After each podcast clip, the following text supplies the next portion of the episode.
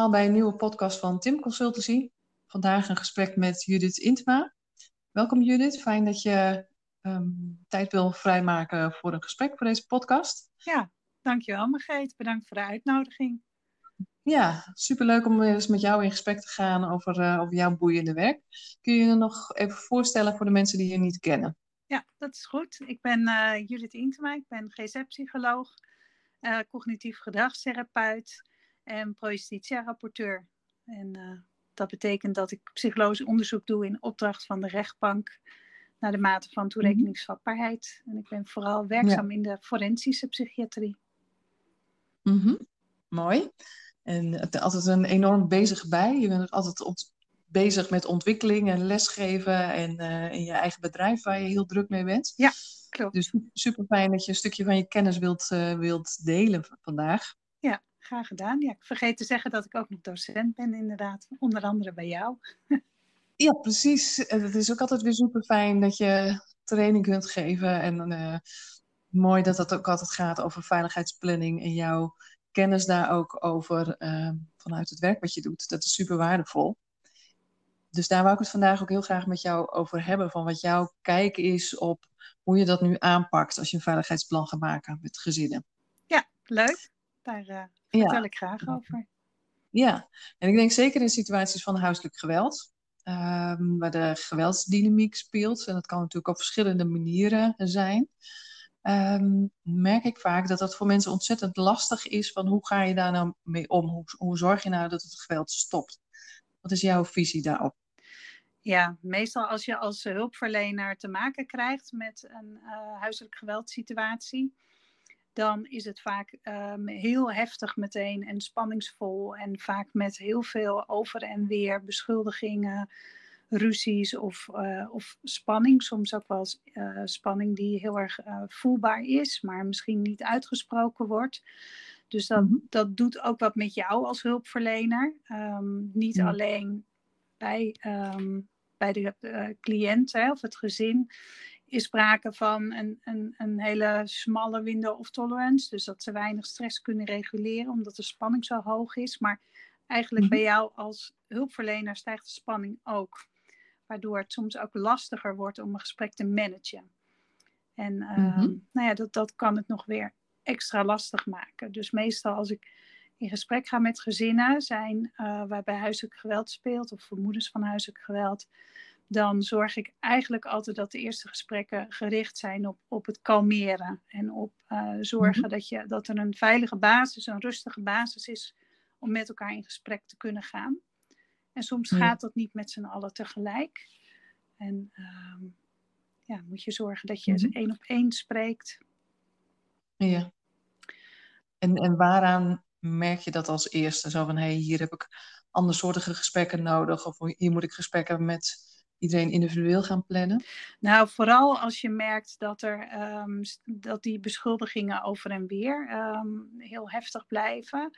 Of als dingen onvoldoende op tafel komen. Dus als je het gevoel hebt dat er, mm-hmm. dat er um, uh, dat, dat er sprake is of van, van onderdrukking of dat er sprake is van, van indirecte dreiging. Ja. Dan is het, het is heel belangrijk om mensen eerst wat, um, tenminste vind ik altijd belangrijk om zeg maar één op één de gesprekken ook wat beter in kaart te kunnen brengen door met mensen individueel in gesprek te gaan en ze eerst ook te leren remmen. Mm-hmm. Als je geen rem hebt in, uh, in een gesprek, dan kun je eigenlijk ook niet zo'n heel moeilijk gesprek aan over moeilijke onderwerpen. En dan krijg ik ook mm -hmm. onvoldoende op tafel wat er nou precies speelt. Ja, want iedereen ja. heeft een eigen perceptie vanuit zijn of haar bril. En soms kan dat mm -hmm. heel erg vanuit heftigheid en, en, en, en over uh, wederzijds beschuldigingen zijn, maar soms kan het dus ook zijn vanuit onderdrukking of angst waardoor je ja. onvoldoende uh, op tafel krijgt, omdat een van de twee onvoldoende kan remmen in een gesprek, of dat er onvoldoende mm -hmm. veiligheid nog in huis is. Ja, en dat lijkt me dus, um, of dat lijkt mij, maar dat hoor ik ook wel heel veel, dat mensen dat moeilijk vinden om daar een goede inschatting van te maken. En dat een beetje, ja, huiselijk geweld is huiselijk geweld en daar weinig on onderscheid in gemaakt wordt. Ja, ja. Nou ja, en het lastige is natuurlijk dat je ook van tevoren niet weet met wat voor geweld je te maken krijgt. Het is heel mhm. belangrijk om uh, zoveel mogelijk feiten al voordat je in gesprek gaat te verzamelen. Maar we weten ook mhm. allemaal dat als je onnodig lang informatie blijft verzamelen, dat dat vertragend werkt en ondertussen onveiligheid doorgaat. Dus je, er moet ergens natuurlijk wel ingegrepen worden. Er moet, uh, je moet toch in gesprek met zo'n gezin. En mhm. um, ja, wat, wat um, mij zeg maar, uh, maar kijk, op het moment dat ik ze natuurlijk in therapie krijg, dan um, zijn dit soort gesprekken vaak al gevoerd over onveiligheid. En dan is er al onveiligheid vastgesteld. Dus dan probeer ik eigenlijk met hen vooral te kijken naar hoe kun je ervoor zorgen dat je, uh, dat je kalm blijft. Dus dat je ruzies mhm. kunt stoppen. En, en, daar ben je, zeg maar, daar is, is iedereen zelf verantwoordelijk voor. Um, en dan pas kun je gaan kijken, als je kunt remmen in een gesprek, dan pas kun je kijken naar, mhm. naar de dynamiek en naar de inhoud. Um, Wat heb jij nodig wat, om rustig te blijven? Wat heeft de ander nodig? Wat kun jij doen?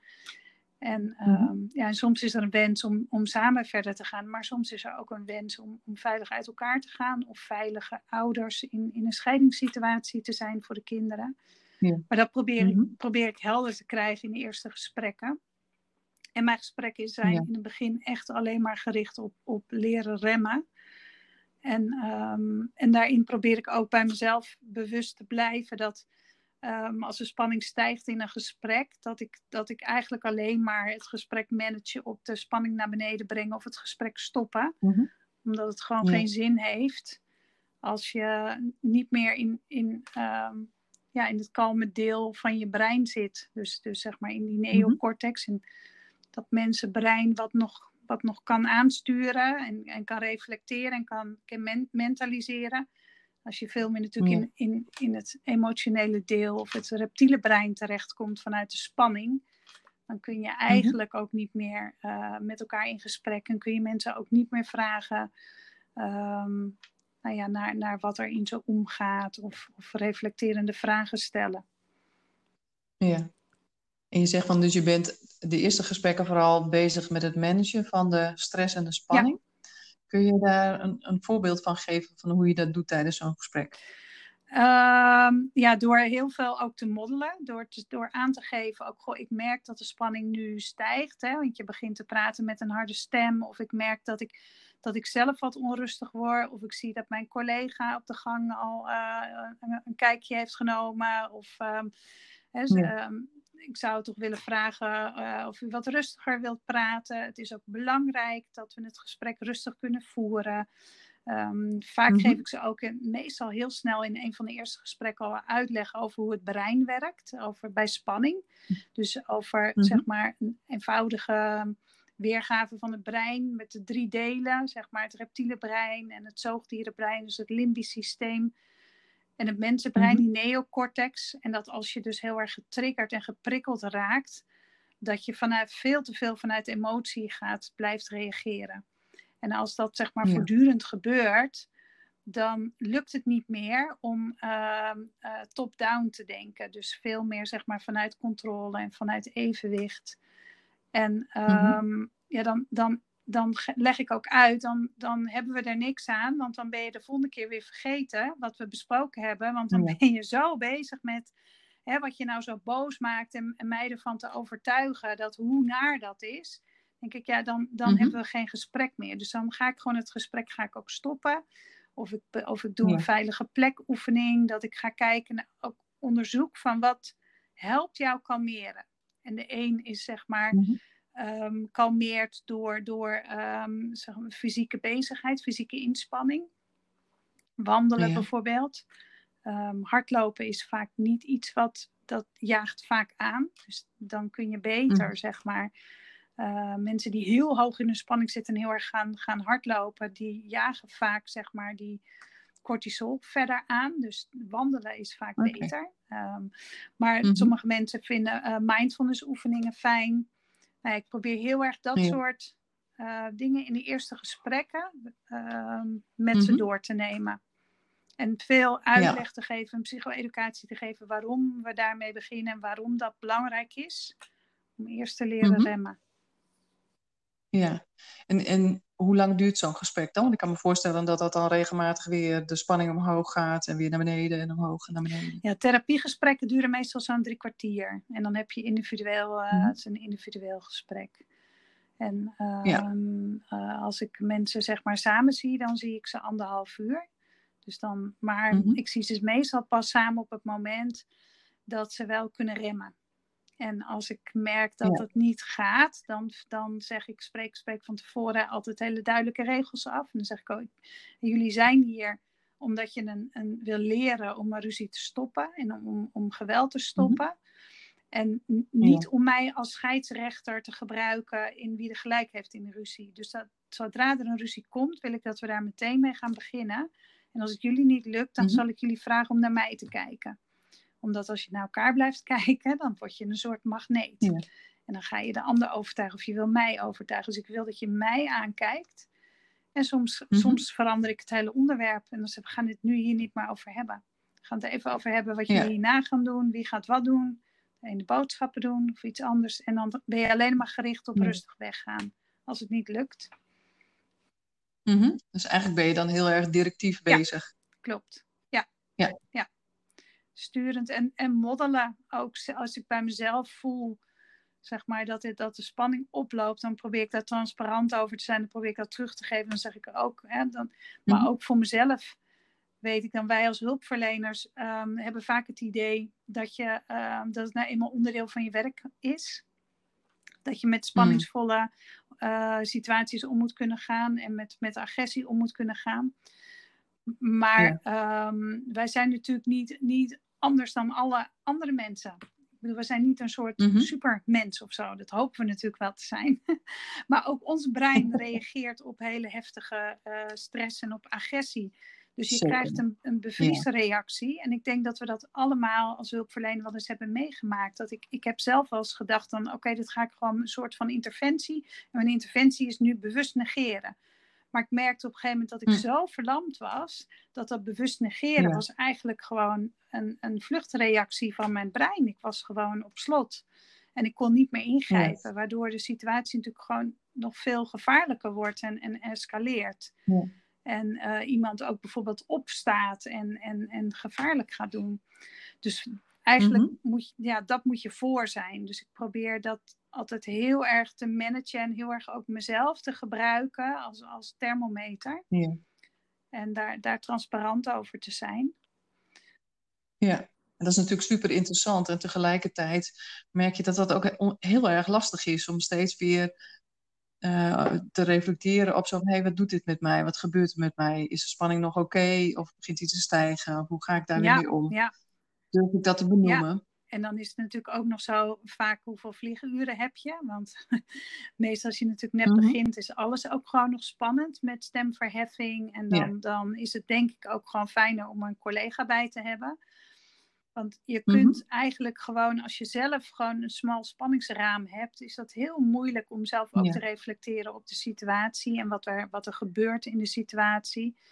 Ehm, dus Mhm. ja, dan is het verstandiger om, eh, om zelf iemand daar, daarbij, eh, een collega daarbij te roepen.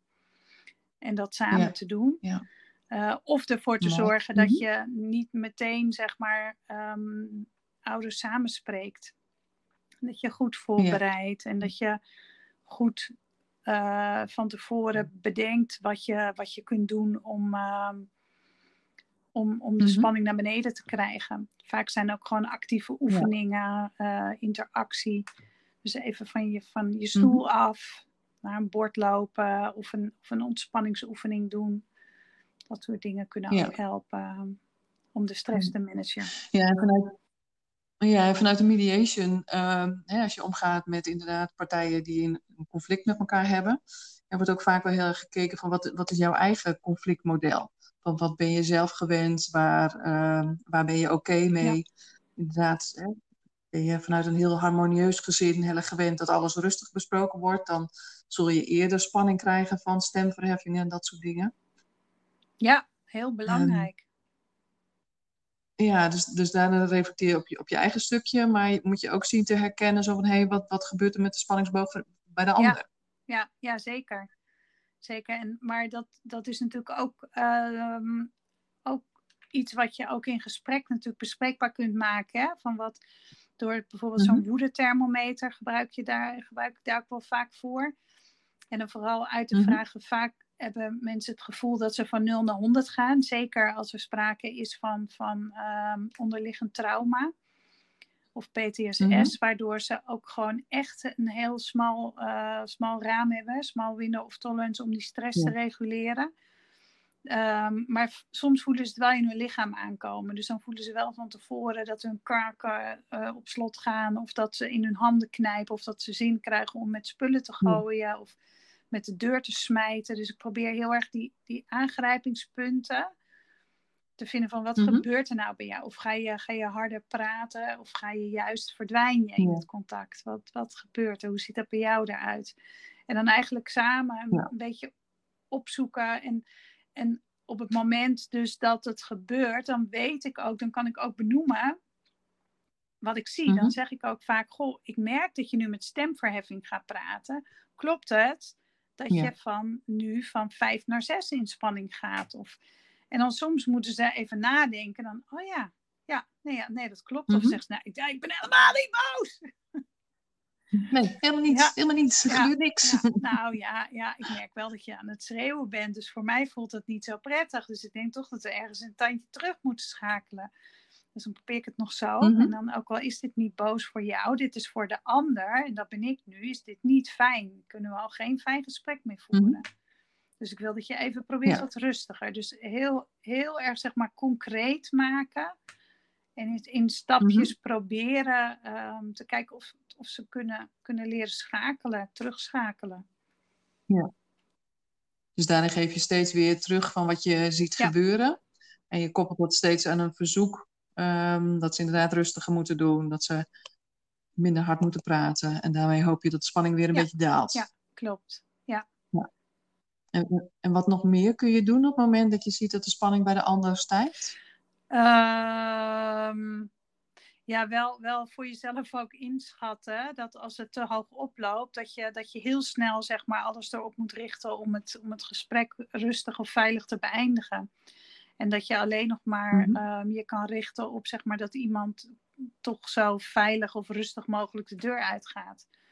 Dus toch proberen af te leiden, het onderwerp te veranderen. Um, nou ja, vaak met mensen die ik wat mhm. langer ken, kun je wat makkelijker schakelen, omdat je daarvan weet wat ze rustig maakt of wat je wel en niet moet doen. Ehm, maar ik probeer wel eigenlijk gewoon meteen, zeg maar, in de eerste gesprekken wel, als ik weet dat, hè, dat, dat dit soort dingen spelen, uh, huiselijk geweld, ehm, mishandeling, mhm. dan uh, om, om dat op tafel te krijgen. Dus om het, om het bespreekbaar te maken en, en samen te kijken, samen te onderzoeken van hey, hoe ziet dat nou bij jou eruit? En hoe ga je leren mhm. terugschakelen? Ja, en terwijl mensen daar bij jou uh, druk mee bezig zijn, het is een heel proces denk ik voordat mensen dat onder controle hebben. Hoe kijk je dan aan uh, Ehm, tegen het stukje veiligheid? Hoe creëer je dan veiligheid in de thuissituatie? Ja, dat is vooral ook uh, voor mij als therapeut ook veel samenwerken met, met, uh, mm-hmm. met andere hulpverleners, um, die er soms dan ook in zitten voor de kinderen uh, of mensen die um, van een crisisteam of coaching. Of het, het is natuurlijk kan heel verschillend zijn. En soms Kijk, ik heb wat meer ruimte en wat meer tijd als er al hele duidelijke veiligheidsafspraken liggen. Dat uh, bijvoorbeeld de agressor tijdelijk mhm. uit huis is. Um, Maar ik begin natuurlijk altijd wel met het bespreken van time-out plannen. Van wat doe je als de stress mm te hoog oploopt en waar ga je naartoe, naar wie ga je toe? Um, ja, en eigenlijk vanuit die, die veiligheidskaart, dat je kijkt naar, um, naar het feitelijk gevaar. Ook wat doet en mhm. ehm, wat voor veiligheidsafspraken koppel je daaraan? En, en wie, ehm, wie zijn daar beschikbaar? Zijn daar buren beschikbaar? Zijn opa of oma beschikbaar? Ehm, ja, dat dat zijn mhm. natuurlijk de eerste dingen waar je, waar je aan werkt. En wat, wat ik vaak ook merk, is dat, hoewel het niet mijn eerste uh, doel is natuurlijk vaak als, als therapeut om aan te werken, is het wel vaak het eerste waar ik, mhm. waar ik mee aan de slag ga. Ehm, omdat ik toch vaak merk dat er um, uh, hierover hele onduidelijke afspraken liggen. Soms zijn er wel afspraken Mm. gemaakt vanuit jeugdbescherming of vanuit Veilig Thuis. En heeft iedereen het idee Mhm. dat, ehm, nou ja, vader of moeder, de agressor is dan eh, in therapie. Ehm, dus dan is het Mhm. veilig. Maar, Ja. ehm, of eh, er wordt afgesproken, ja, we maken ons zorgen Mhm. over de ontwikkeling van de kinderen. Dus Ja. ja, wat, eh, nou ja, zonder dat het echt concreet wordt wat er nou precies gebeurt. En waar de afspraken Mhm. over gaan. Of dat ze zeggen, ja, vader mag een tijdje Ja. niet meer thuiskomen. Ja, maar wat betekent dat dan? Hè, waar gaat hij heen? Ja. Ehm, ehm, wat, wat mag wel? En, en wat nou als, als moeder dan meteen een probleem heeft dat, dat hij altijd de kinderen naar school bracht? Of hij haalde ze op? Hoe zit het met die praktische problemen? Maar vooral dat, dat concreet maken van hoe zien dingen eruit in termen van gedrag? Wat, hè, wat verwacht de jeugdbescherming van jullie als ouders? Ja. Wil, wil je weer thuis komen wonen of willen jullie kinderen weer thuis komen wonen? En wat moeten jullie dan leren? En wat wil je hier leren? Dus daar pro ik probeer het wel iedere keer om te vormen, zeg maar, naar, naar het, Mhm. gevaar. En de zorgen die er zijn over de veiligheid. En daaraan natuurlijk als, als, als, Ja. als meteen, ja, soms ligt er een heel duidelijk veiligheidsplan. Maar als het er niet Mhm. ligt, of, of een erg vaag helpend. veiligheidsplan, dat ik ben heel erg van het concretiseren, concreet maken, wie moet wat Ja. doen en waarom. Dat willen ouders ook snappen. Mhm. Ik bedoel, als ik iets, als ik iets ga Ja. doen, als ik iets in mijn gedrag wil veranderen, wat, wat ongelooflijk lastig is als je iets moet veranderen, Mhm. vooral een patroon. Daar hebben we zo gemiddeld genomen een half jaar voor nodig om echt tot gedragsverandering te kunnen komen. En daar moet je gemotiveerd voor zijn. Dus dan moet je snappen waarom je iets gaat doen. Anders ga je niet door die hoepel springen, toch? Dat lijkt mij niet. Nee, nee. En wat is dan realistisch? Want dat, dat merk je vaak, dat er wel veiligheidsplannen worden gemaakt, soms in een hele korte tijd. En dat het idee is, nou, dat is klaar, nu kunnen we de volgende fase, dan kan de hulpverlening starten of dan kan het wat Ja. anders. Ehm, en ik hoor jou ook zeggen van in de periode dat jij met mensen aan het werk bent, dan moet er eigenlijk door andere omstandigheden thuis een veilige situatie zijn gecreëerd. Of doordat er eh, steunfiguren Ja. zijn, dat mensen helpen, of dat iemand tijdelijk ergens anders is. Want, want ehm, nou, je zei net, net al een half jaar. Hoe lang duurt het voordat mensen een, een beetje beginnen greep te krijgen op hun eigen boosheid en dat zelf kunnen remmen? Nou, voordat je echt kan spreken voor, voor, van gedragsverandering, is dat gemiddeld genomen een half jaar inderdaad. En uh, het, het, hangt Ja. een beetje ervan af natuurlijk. Hè. Wordt, wordt boosheid of agressie gecompliceerd door persoonlijkheidsproblematiek? Hè? Is, zijn het echt diep gewortelde Mhm. patronen, waar ook langere psychotherapie voor nodig is? Of gaat het gepaard of gecombineerd met middelengebruik? Uh, waardoor iemand Mhm. sneller, zeg maar, impulsiever kan reageren. Ja, dan, dan het zijn natuurlijk, dat ha- Ja. hangt van heel veel verschillende factoren af. En is, ja, woont iemand nog thuis of vindt hij zelf ook dat hij een agressieprobleem heeft? Heel veel gezinnen spreek je Mhm. ook dat, dat ze spreken in het verleden over geweld. Hè? Ja, nee, maar dat was toen, maar dat, nee, maar dat doen we nu niet meer. Waardoor Ja. het bijna onbespreekbaar is. Ja, maar wat gebeurde er dan? Nee, maar dat gebeurt nu niet meer. ja, maar ik wil graag Nee, weten met jullie meedenken. Ja, want we weten ondanks ook, Mhm. en die motivatie is stap, stap 1. Daar begint het allemaal mee. Dus hartstikke goed dat je dat Ja. hebt veranderd. Dat je gemotiveerd bent. echt met je mee gaan Mhm. denken over toch terug naar die vervelende periode. Ehm, maar ja, je kan met veiligheidsplannen kan je het wel snel veilig maken in huis. Dus het is, Mhm. maar voordat iemand zeg maar echt de vaardigheden onder de knie heeft, ben je echt wel een paar weken verder. Ja. En, en dus voor het bestendige echt wel een half jaar. En daar zijn we denk ik als Mhm. hulpverleners soms niet, niet bedacht genoeg op. Of we willen natuurlijk ook natuurlijk korte Nee. zorg bieden. Maar het is wel Ja, dat je ongeduldig belangrijk om te kunnen volgen. En ook je te bedenken dat natuurlijk motivatie Mhm. is geen vaardigheid. Hè? Daar, daar, daar hebben mensen niet nog iets mee geleerd. Dat, ehm, Nee. Kijk, dat het zomaar ineens plotseling Ja. stopt met regenen en het begint weer te regenen, dat is iets wat gebeurt. Maar Mhm. dat, je krijgt niet als, als ineens met blikseminslag vaardigheden waardoor je agressie kunt beheersen. Als je dat daarvoor niet kon. Precies.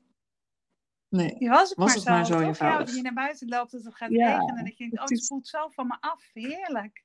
Ja, Ja, dat zou echt super fijn zijn. En dat, dat, dat zou je iedereen gunnen, dat je het gewoon snel onder controle hebt. Dat is denk ik. Ehm, ja, en tegelijkertijd is dat denk ik ook. Ehm, ja, als, als het allemaal zo eenvoudig was, hadden mensen het zelf al lang veranderd. Ja, en we kunnen ook een heleboel zelf natuurlijk veranderen. Het is ook niet zo dat je natuurlijk voor, voor elke uh, um, emotieregulatieprobleem therapie nodig hebt. Maar er is wel, als je, als je mhm. merkt dat je in een, in een, in een steeds maar in een patroon terechtkomt en het wordt erger en je komt er niet uit en je beschadigt mensen die je lief hebt, relaties die je lief hebt gaan kapot. Um, ja. dan, dan is dat heel moeilijk om daar, om daar zelf verandering in aan te brengen. Want dat heb je negen van de tien keer al geprobeerd. En vaak juist die frustratie en machteloosheid, die maken ook dat je daar gewoon steeds, steeds verder van de oplossing verwijderd raakt. En ehm, ja. Nou ja, dan heb je soms wel an anderen nodig, of ja, soms gewoon simpel vaardigheden trainen nodig om eruit te komen. Maar soms heeft het te maken met, met dieper liggende uh, cognitieve schema's of uh, een, een, onveilige mhm. hechting die getriggerd wordt in relatie met, met iemand anders. En dan is er vaak wel iets meer nodig nog dan alleen vaardigheidstraining. Mhm.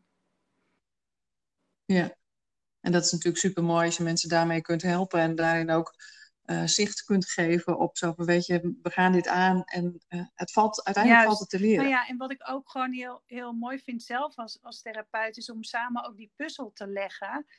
Um, om te mm -hmm. kijken naar hoe, hoe, hoe ben je tot dit punt gekomen. Hè? En ook um, bij kindermishandeling um, weet dat, dat er geen enkele ouder is die, die voor de lol zijn kinderen in elkaar slaat. Of, uh, um, dat, dat mm. komt ergens vandaan. En het, het komt.